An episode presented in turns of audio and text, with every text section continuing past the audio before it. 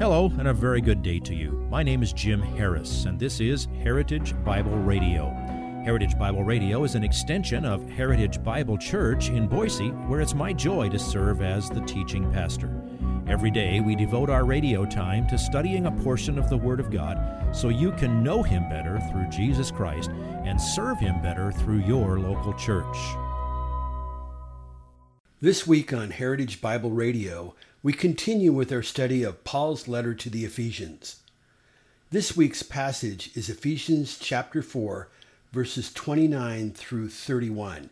This text reads Let no unwholesome word proceed from your mouth, but only such a word as is good for edification according to the need of the moment, so that it will give grace to those who hear. Do not grieve the Holy Spirit of God, by whom you were sealed for the day of redemption. Let all bitterness and wrath and anger and clamor and slander be put away from you, along with all malice. Your tongue has a ministry. It serves powerfully for building up people or for doing damage. The Bible has some very strong words concerning the power and influence of the tongue. Please follow along with Pastor Harris as he gives us today's slice of this week's message entitled, Only Such a Word. I want you to come with me to Ephesians um, chapter 4, and we're going to continue where we're looking at this last portion of this chapter and talk about uh, your tongue or your words, your speech. Your tongue serves powerfully for either building people up or doing damage. Right from the very earliest book of the New Testament, almost certainly the first one written, we have some strong words about the power and the influence of the tongue. James chapter 1 verse 26. If anyone thinks himself to be religious, now, in the next couple of verses, he's going to talk about how you hold your faith in our glorious Lord Jesus Christ. So he's saying, basically, if you claim to be a Christian, if anyone thinks himself to be religious and yet does not bridle his tongue but deceives his own heart, this man's religion is worthless. Ouch. Okay, that's a pretty strong word. Skip down to uh, chapter 3, starting at verse 3. Now, if we put the bits into the horses' mouths so that they may obey us, we direct their entire body as well. Behold, the ships also, though they are so great and are driven by strong winds, are still directed by a very small rudder, wherever the inclination of the pilot desires. So also, the tongue is a small part of the body, and yet it boasts of great things.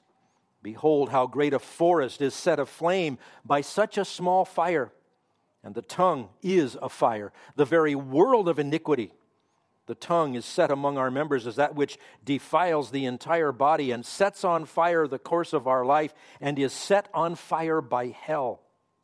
For every species of beast and birds, of reptiles and creatures of the sea is tamed and has been tamed by the human race, but no one can tame the tongue. It is a restless evil and full of deadly poison. Now, that doesn't mean have your mouth welded shut.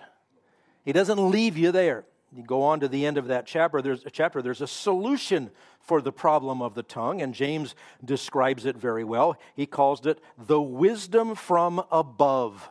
James chapter 3, verse 17. We need the wisdom from above.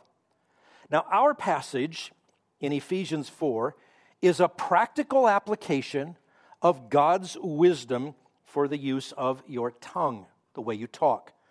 A dramatic way to demonstrate the power of God to change your life is to bring your speech under His control. I don't know the original source of this example. Maybe you've heard of it as well. I do know that I read it was actually done. It was an experiment done that showed how your impressions of people are dramatically affected by how others talk about those people. A group of people was invited to be interviewed by a panel. I believe it was set up as a, a job interview.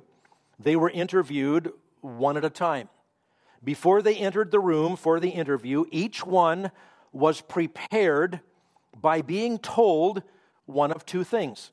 Half of them were told, The group is anxious to meet you. They've been very impressed by your qualifications. The other half were told, There are a couple of people here who are a little negative about you. I, I hope you can win them over. Now, in all cases, the interview questions were exactly the same, and those who were doing the interview did not know which individuals had been given which introduction to the panel. Those who were given the first preparation after the interview was over generally described the panel as warm, intelligent, and friendly. Those who were given the second preparation described the panel as cold, distant, and hard to get to know. The only difference was what somebody else used their tongue to say. Now, with that introduction, let's look at the ministry of the tongue. We've been working through Ephesians chapter 4. It begins with walk in a manner worthy of the calling with which we've been called in Christ. We know we're all to be about helping each other mature and uh, toward uh, to, uh, helping each other progress toward maturity in Christ. And now we're talking about the walk of the new man, how the, how the one who has been made new in Christ actually behaves. In this section, we'll see that the new man allows God to control his or her tongue by two things speaking edification and stopping grief. We'll just take those three verses. I know that leaves just one more verse in chapter 4. It's a whopper, and we're going to bite into that whopper next uh, Lord's Day, and we will consume it thoroughly. But today, verses 29, 30, and 31. It starts with controlling your tongue by speaking edification. Look at Ephesians 4 29. Let no unwholesome word proceed from your mouth, but only such a word as is good for edification according to the need of the moment, so that it will give grace to those who hear. I grabbed our sermon title from that verse. Only such a word. There are certain words that are not good to choose. Now, the word that's translated unwholesome here means rotten, corrupt, bad, or even worthless. The, the, King James Version of this phrase captured the idea well that no corrupt communication um, proceed from your mouth. Now, when we think about that, you probably think about profanity. Surely, this verse is anti profanity. Profanity is never appropriate for um, a new man or new woman, a person who belongs to Christ. And yet it's a, it's a tough habit to break. If, like I did when I was an unsaved junior high kid, I, I practiced learning how to speak profanely in the most eloquent, I thought, and powerful ways. It's a tough habit to break. You remember when um, Jesus had been arrested? He's getting bounced around from place to place for his trial, and Peter is hanging around, and Jesus has promised he's going to deny him uh, three times, and he's already done it twice. When you get to Matthew chapter 26, verses 73 and 74, it says, A little later, the bystanders came up and said to Peter, Surely you too are one of them, for even the way you talk gives you away. Now, they're not referring that he was a potty mouth because he was a fisherman. They're talking about his Galilean accent. They could tell he was from up north, kind of the opposite if we can tell when somebody's from down south. Then he began to what? Curse and swear. I do not know the man. And immediately a rooster crowed. You see, Peter understood instinctively the, the quickest way that I can convince strangers that I don't belong to Christ is curse and swear. Uh, he, he did that even after being with Jesus for over three years. Listen, my friends, that entire vocabulary that fits under the category unwholesome, it's in your heart. You know those words. Uh, the responsibility is do not let it proceed uh, from your mouth. I'm going to steal a little bit of thunder from the next chapter. We will deal with this also in its context when we get there. But Ephesians chapter 5, verse 4 says, and there must be no filthiness and silly talk or coarse jesting, which are not fitting, but rather giving of thanks. That verse gives us um, three categories of unwholesome speech that we can avoid. Yes, cursing and swearing, but he also mentions uh, filthiness.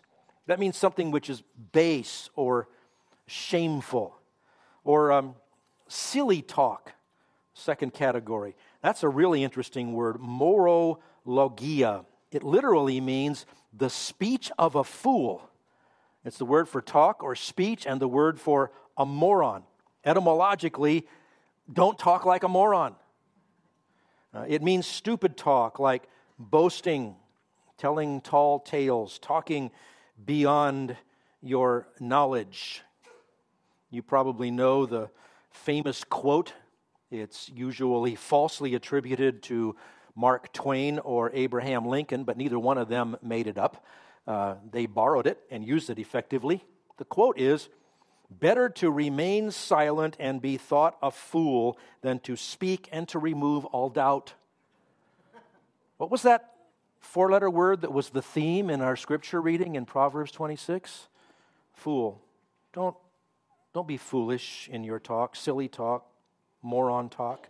Then there's coarse jesting. That means mocking someone by using irreverent or offensive or vulgar language. That would certainly cover the category of cursing and, and swearing. In other words, the new man should want to avoid speech that is embarrassing or disrespectful or foolish or without knowledge or demeaning or offensive or irreverent or vulgar. If you would like this message on compact disc, let me know and we'll send it to you. You'll receive the entire message, not just the portion on today's program. You can order by phone at 353 4036 or by writing to us at 7071 West Emerald, Boise, Idaho 83704, or on the internet at hbc boise.org. Heritage Bible Radio needs your prayers and your financial support. Once again, you can reach us online at hbc boise.org or by telephone at 353 4036 or by writing to us at 7071 West Emerald, Boise, Idaho 83704. And if you need a church home here in the Treasure Valley, I hope you'll visit us any Sunday at 7071 West Emerald. For Heritage Bible Radio, I'm Jim Harris. See you next time. Bye bye.